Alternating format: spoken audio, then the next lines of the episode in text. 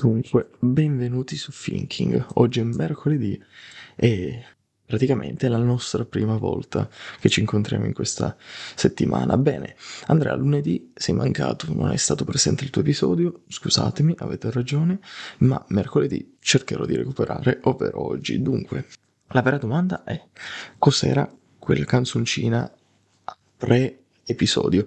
Beh, effettivamente era un'intro strutturata per gli episodi un'intro abbastanza calma. Siamo qui oggi per discutere. Ed effettivamente l'argomento di oggi è un intero capitolo di storia e dunque un capitolo di storia di un libro di storia di cui troverete la fonte al, al di sotto dell'episodio, nella descrizione, ma la vera domanda è Andrea, di cosa parliamo in questo capitolo? Ho visto il titolo, Società di massa, ho visto la descrizione, Belle Époque, catena di montaggio, Taylorismo, Ford, insomma un paio di robette molto molto interessanti, però sono alquanto complicate, sono abbastanza complicate da, da narrare, soprattutto da sintetizzare. E dunque io mi metto alla prova, tenterò di fare questo passo in avanti, ovviamente in compagnia di qualche appunto personale e tra l'altro c'è anche da dire che eh, ci è voluto uno studio un attimo più, più lungo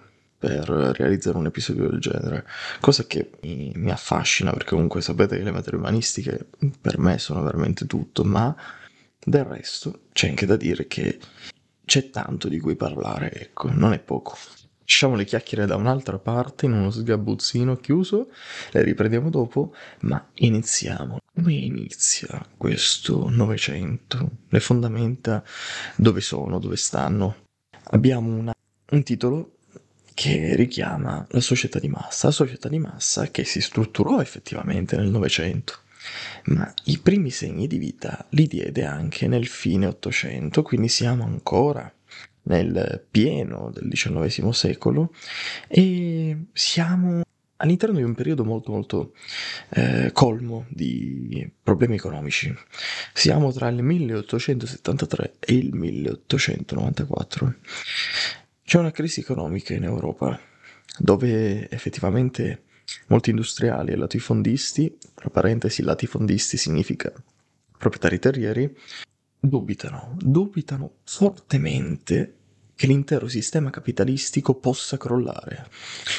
Siamo arrivati al punto in cui i problemi economici sono talmente, talmente grandi talmente ciclopici che di fatti c'è poca speranza nell'aria crisi che però si riuscì a risolvere e si risolse con una politica economica un po' contraria al capitalismo di partenza, alle fondamenta del capitalismo, perché questa politica economica veniva chiamata il protezionismo. Vedete, il protezionismo è una politica economica conosciuta per l'ideologia e ovviamente poi concretizzazione di tutto ciò nel proteggere, nella protezione dei prodotti nazionali contro la concorrenza straniera. Tutto ciò che veniva prodotto in Italia doveva rimanere in Italia.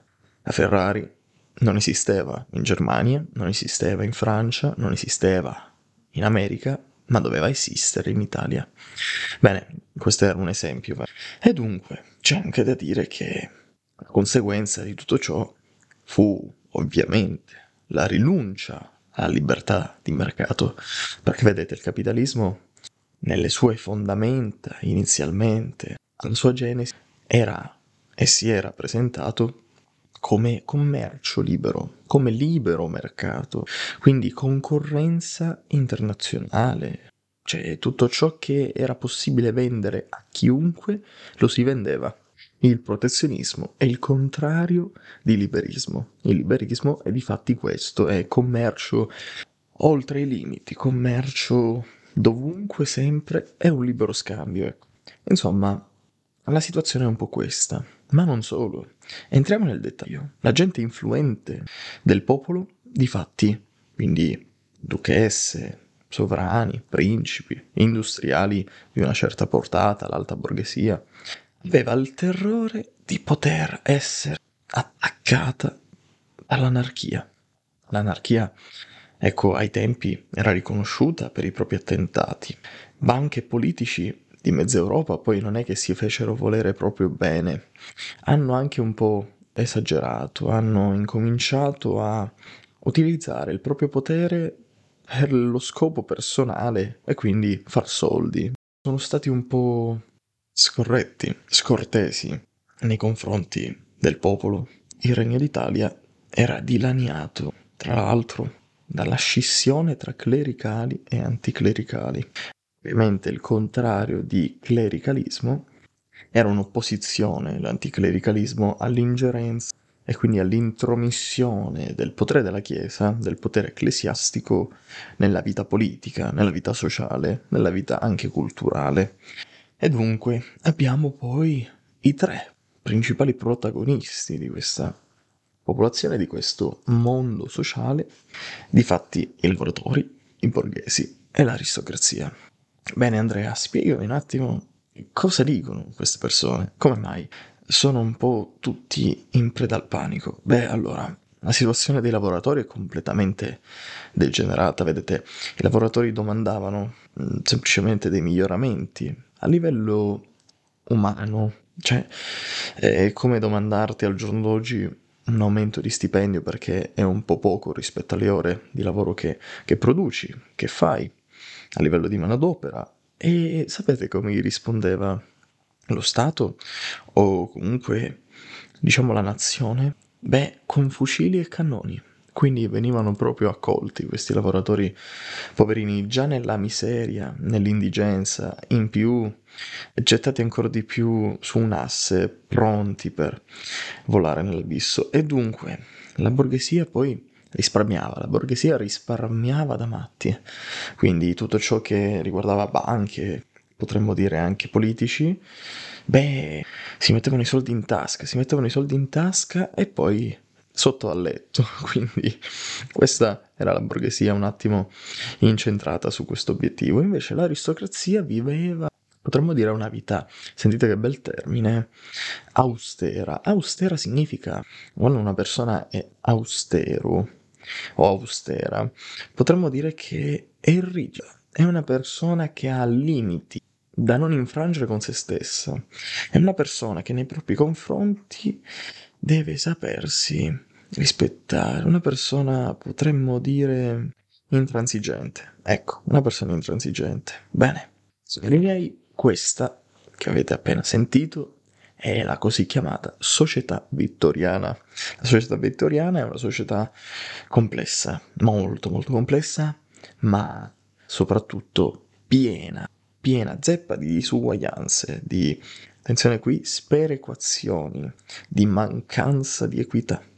È una società che ha un nome, tra l'altro, derivante e di origine reale perché deriva dalla regina di quell'istante, di quel periodo, ovvero la regina Vittoria, la maestà, la sua, maestà, sua maestà che giustamente regnava dal 1837, quindi da lì a poco sarebbe scomparsa la signora e di fatti quando scomparve arrivò una svolta, una svolta nell'aria e nella popolazione che non si era mai vista. E forse non vediamo tutt'oggi. Alla morte della regina d'Inghilterra Vittoria, avvenuta nel 1901, arrivò la svolta, la svolta che fece entrare, aprì le porte, urlò con grande spudoratezza l'entrata della Belle, la Belle Époque, denominata dai francesi in questa maniera, in, trad- in, in italiano, bei tempi, i bei tempi, bene ma mio caro Andrea, la Belle Époque, ne ho sentito, ne ho già sentito parlare e di fatti sono bei tempi, ma perché? Cioè, cosa ci potrebbe essere mai di bello in una società che deriva da un sistema sociale simile, pieno, zeppo e complesso di disuguaglianze, ehm, dal quale non si può sfuggire dalla propria categoria sociale poiché la società stessa non te lo permette. Cosa c'è di bello? C'è di bello che non è arrivata ancora la guerra, c'è di bello che siamo riusciti, in un certo senso, in questo piccolo sfratto di tempo, perché alla fine è un piccolo, ma neanche piccolo, è proprio un minuto, è un minuto, minuto minuto nel senso stretto, non nel senso piccolo. E invece poi minuto è perché dura veramente un minuto rispetto a un secolo. E dunque siamo in un periodo che viaggia dal 1900 circa al 1914. Poi nel 15 ovviamente subentra tutto ciò che sapete. Quindi abbiamo una durata temporale, dai, discreta, discreta. Ma di fatti, questa qui viene chiamata l'età della felicità, della prosperità, della pace, della fiducia nel futuro, del progresso. La Belle Époque fu effettivamente, potremmo dire, supportata anche dalle scoperte scientifiche, ma anzi, senza anche. Difatti le scoperte scientifiche, lo sviluppo e tutto ciò che venne ritenuto ai tempi effettivamente un progresso, aiutarono, aiutarono nel far comprendere al popolo che il futuro stava arrivando, che il progresso era lì ad aspettarci. Ma questo sviluppo dove avvenne? Beh, nel sistema sanitario o medico, nel sistema tecnologico, nel sistema meccanico. Abbiamo un sacco, una marea di scoperte. Ci fu addirittura Einstein con la sua teoria della relatività. Sì, ma Andrea, tutta questa scienza mi crea un dubbio. Ma la cultura era ancora positivista? Cioè, la cultura era molto presente di scienza, era per lo più articolata dalla ragione. Beh, effettivamente sì, la cultura giustamente spinta da tutte queste scoperte scientifiche non poteva che essere positivista in fondo, ecco. Ma non per questo non c'era ordine. L'ordine c'era ed era presente. Bene, Andrea, ma come si... potremmo dire come si diede inizio a questa bella epoca, a questa piccola frattura temporale? Come iniziò? Cosa fu l'evento o il momento decisivo? Non so dirvelo di preciso, sapete, un frat... Potremmo dire che l'inizio di tutto, o l'incipit, anzi, facciamo così, l'antipasto arrivò nel momento in cui ci fu l'esposizione universale a Parigi. L'esposizione universale a Parigi non fu altro che un'intera inaugurazione a riguardo sì di un'esposizione, ma che comprendeva tutti, tutti e tutto, dai cinesi agli americani, sino agli italiani, i tedeschi, inglesi, tutti. C'erano, pensate un po', 76.000 spettatori. Più che spettatori, espositori, tra cui sovrani, principi, alte autorità della Repubblica, ma non solo codeste. Difatti, l'unione tra le classi, tra le classi sociali alte, potremmo dire, come l'aristocrazia e l'alta borghesia, eh, fu un pochino più accentuata, come se si vedessero quasi fratelli lontani. E tra l'altro c'è da dire che l'alta borghesia e l'aristocrazia sono due mondi differenti ancora. Ai tempi l'aristocrazia aveva con sé un'eleganza, un portamento, una cultura non da pochi. Invece l'alta borghesia, beh sì, aveva, diciamo, il desiderio, l'ammirazione nei confronti dell'aristocrazia, ammirava completamente i gesti, i movimenti, la parlantina, l'educazione, le tradizioni, i principi di questo modo e modello di vita. Difatti si ispirava e di conseguenza si trovavano molto bene tra di sé. Dunque abbiamo un'unione, un'unione che portò effettivamente a una pace, a quella sensazione, quell'atmosfera di prosperità di cui parlavamo prima. Ma allora, Andrea, se gli alti borghesi erano, potremmo dire, sulla via parallela, anche se distante, dell'aristocrazia, e beh, le classi ovviamente più basse, e quindi le classi, le classi, le classi nel fondo, ecco, le classi un attimo più modeste, non ammiravano anche loro? Beh, effettivamente sì, l'alta borghesia arrivò al punto di essere ammirata esattamente come l'aristocrazia. Ma abbiamo, ecco, una cosa impressionante, abbiamo l'abbandono dell'austerità. Cosa sarebbe? Beh, austero lo dissi prima. Difatti, si parla dell'abbandono della fermezza, dell'abbandono non proprio dell'autocontrollo, ma della disciplina, dell'educazione reale. o quasi.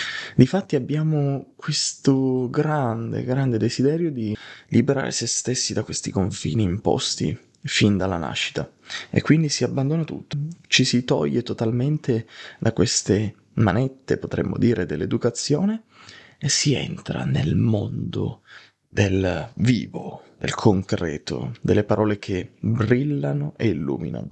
Ma sapete, molte volte queste parole non erano soltanto benevole.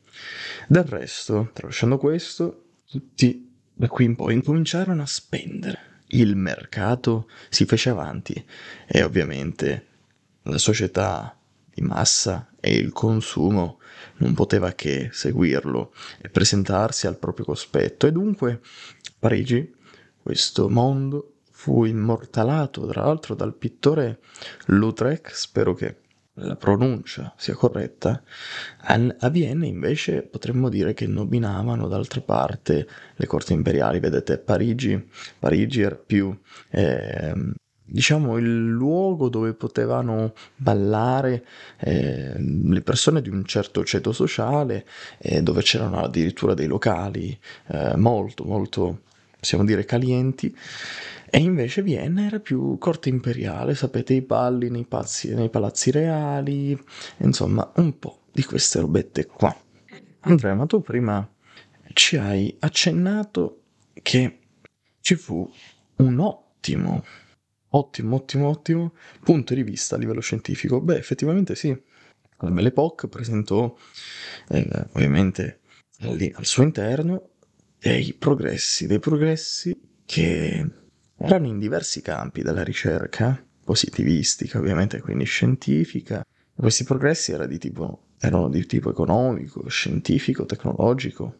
Abbiamo per esempio nel 1903 l'aeroplano dei fratelli Wright, poi abbiamo nel 1903 Guglielmo Marconi, compose per la prima volta alla radio, l'inventore. Nel 1903 sempre abbiamo poi la scoperta della radioattività, tramite Marie e Biercurin, Spiero, Spiero, facciamo che diciamo la radioattività e basta. Poi abbiamo nel 1905 la scoperta, anzi le basi, oltre che la scoperta della teoria della relatività da parte di Albert Einstein e poi abbiamo Freud con l'inconscio la psicoanalisi tra il 1900 e il 1901 abbiamo un periodo colmo, colmo, colmo di scoperte. La presenza poi dell'automobile, ragazzi, si fece presente intorno al 1900 e eh, forse sì, ehm, tra il 1900 e il 1908. Difatti le auto erano diciamo molto somiglianti alla carrozza, alla carrozza, no? Avevano parecchie somiglianze, parecchie similitudini. Poi invece Ford inventò il Model T. Attenzione, questa è una, una macchina, un'automobile, un autoveicolo strutturato per saziare la classe media, la così chiamata middle class. Sì, però Andrea, tutta sta bella epoca, ma a me sembra un po' una cavolata, ma si poteva veramente stare così bene. Cioè, effettivamente quando mai una persona è sempre stata felice per 15 anni? Non credo che sia possibile. No, effettivamente è vero, cioè non è che si sorrideva ogni giorno, le disgrazie avvenivano e c'erano sempre un po' i lutti, ma di fatti il tempo e l'atmosfera erano prosperi. Cioè, per comprendere la verità storica di questo periodo bisogna comprendere due assi principali, come se fosse, potremmo dire, un asse X e un asse Y, tempo e spazio. Difatti nel tempo la Belle Époque brillò perché? Perché cavolo proveniva da un tempo antecedente che era la crisi economica, dove tutti morivano di disuguaglianza e di fame. E invece nei tempi successivi, come sapete, beh, c'è la grande guerra. Nei tempi che la precedono non c'è così tanto divertimento, anzi c'è veramente casino. E di fatti, essendosi ritrovata in questa mini frattura temporale, come dissi prima, il periodo era quieto, il periodo venne visto come felice, orgoglioso.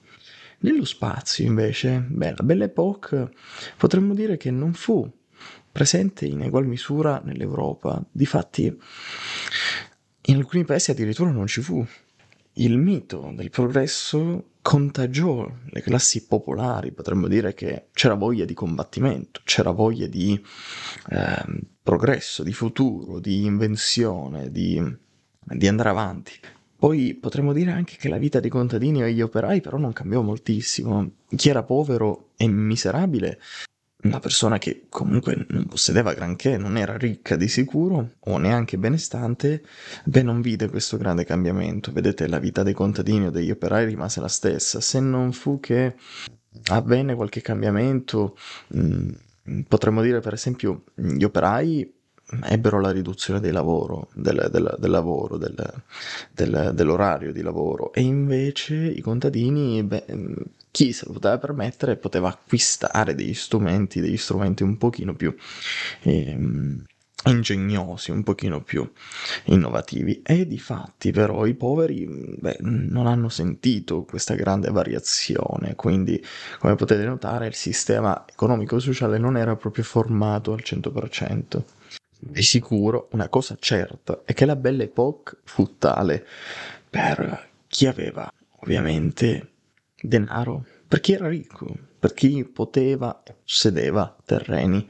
Difatti si viaggiava mediante l'Orient Express o il Nord Express, treni completamente spudorati di, di lusso, è proprio qualcosa di fenomenale.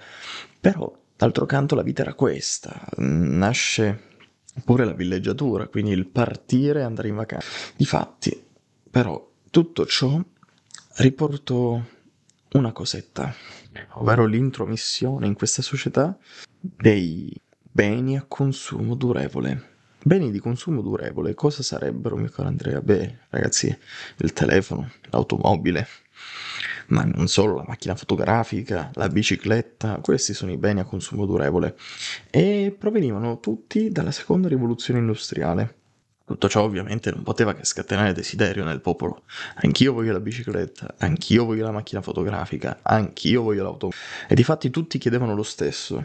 Fu così che nacque e si proclamò la società dei consumatori. La società dei consumatori che negli Stati Uniti venne addirittura accontentata nel pieno, perché gli Stati Uniti erano già avanti nel loro, sapevano che anche i poveri volevano e desideravano fortemente, o comunque saldamente, anche loro questi beni a consumo durevole, ma di fatti non c'erano i soldi. Se manca il denaro, come si può fare? Beh, furono i primi a studiare dei sistemi rateali. Tutto ciò che viene pagato a rate al giorno d'oggi fu di provenienza ecco, americana.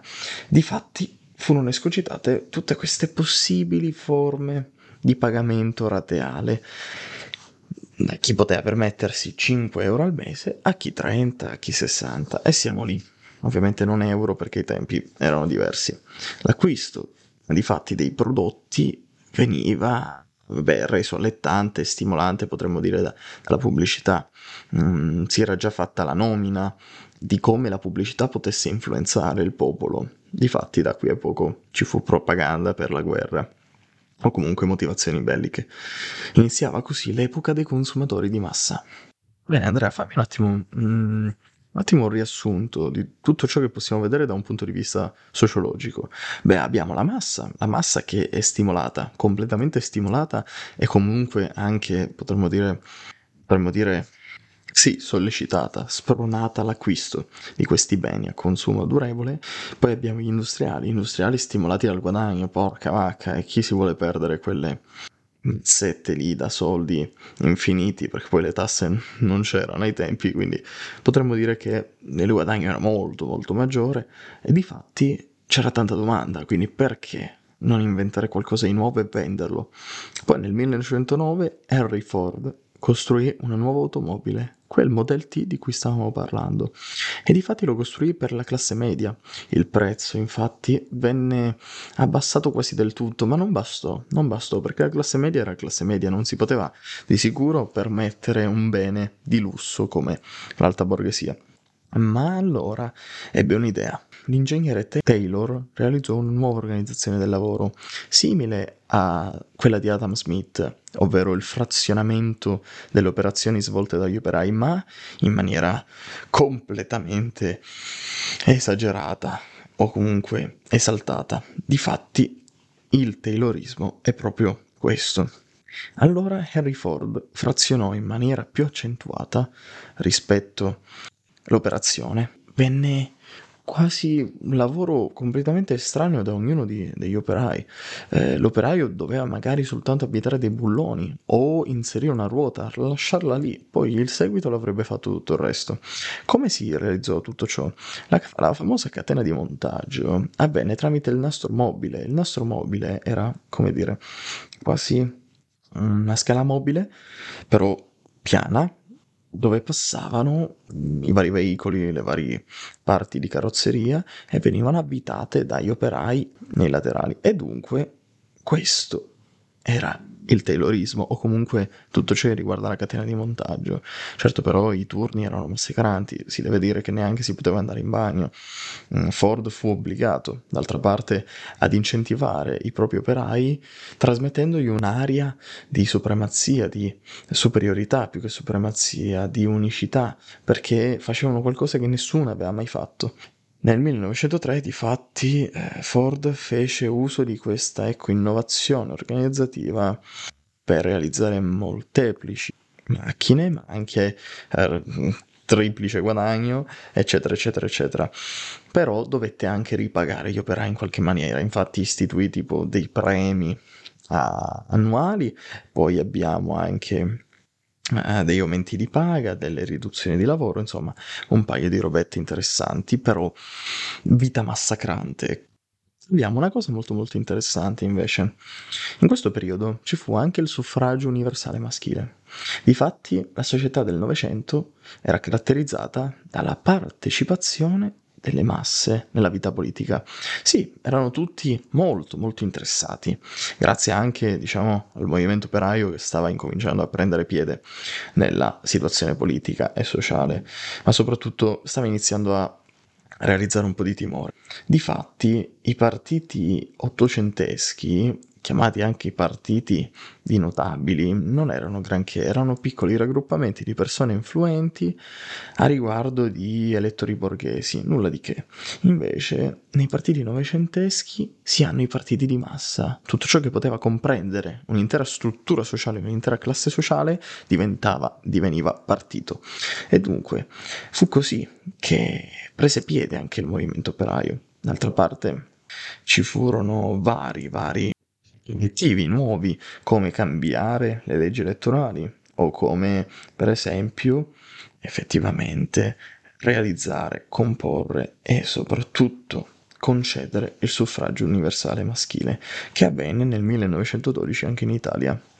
Cos'è il suffragio universale maschile? Beh, è semplicemente l'ampliamento, possiamo dire, della possibilità di voto, della possibilità di decisione, della facoltà di votazione, ecco, in seguito ovviamente al compimento di un'età. Ma questa società di massa alla fine che fine fece? Beh, allora, la società di massa alla fine divenne la società di massa del consumo, nel senso, eh, società più che di massa del consumo, società del consumo di massa. Beh, dovete sapere che la maggior parte di loro viveva praticamente in città, l'ambiente urbano era di fatti la città e ci fu poi da lì a poco, mh, mm, ovviamente, periodi precedenti, quindi prima, ehm, ci fu l'urbanizzazione che spostò completamente i campagnoli alla città. Nella città, tra l'altro, erano disponibili i mezzi di trasporto, di comunicazione e di informazione, ma una cosa molto interessante è che gli individui non avevano delle relazioni molto forti e molto salde, erano piuttosto relazioni impersonali, quasi con dei paletti, quasi con dei blocchi in questa società molte volte poi tendevano a uniformarsi. Infatti l'uniformazione era quasi all'ordine del giorno, si prendeva spunto dalle classi sociali alte e poi diciamo si appariva come unici, ma in realtà si era tutti uguali e l'individuo, tra l'altro, aveva sempre meno peso nella società, nel complesso. Questa è una cosa che veramente mi reca dispiacere, perché al giorno d'oggi in realtà siamo soltanto peggiorati, non siamo migliorati. Bene, signori, abbiamo concluso. Devo dire che è stata una fatica immensa. Io non mi ritengo ecco, uno storico, mi ritengo uno studente che deve ancora tanto, tanto, tanto studiare, ma infatti fare tutto ciò mi rende felice, soprattutto perché ho la prova di non dire cavolate, perché c'è una struttura dietro che non potreste mai immaginare, ma di fatti è stato molto molto interessante. Credo che continuerò a farlo perché è molto bello vedere l'evoluzione, ecco, dei tempi. Comunque, noi ci vediamo al prossimo episodio, venerdì, vi aspetto alle 15.30. Da Thinking è tutto, ciao ragazzi.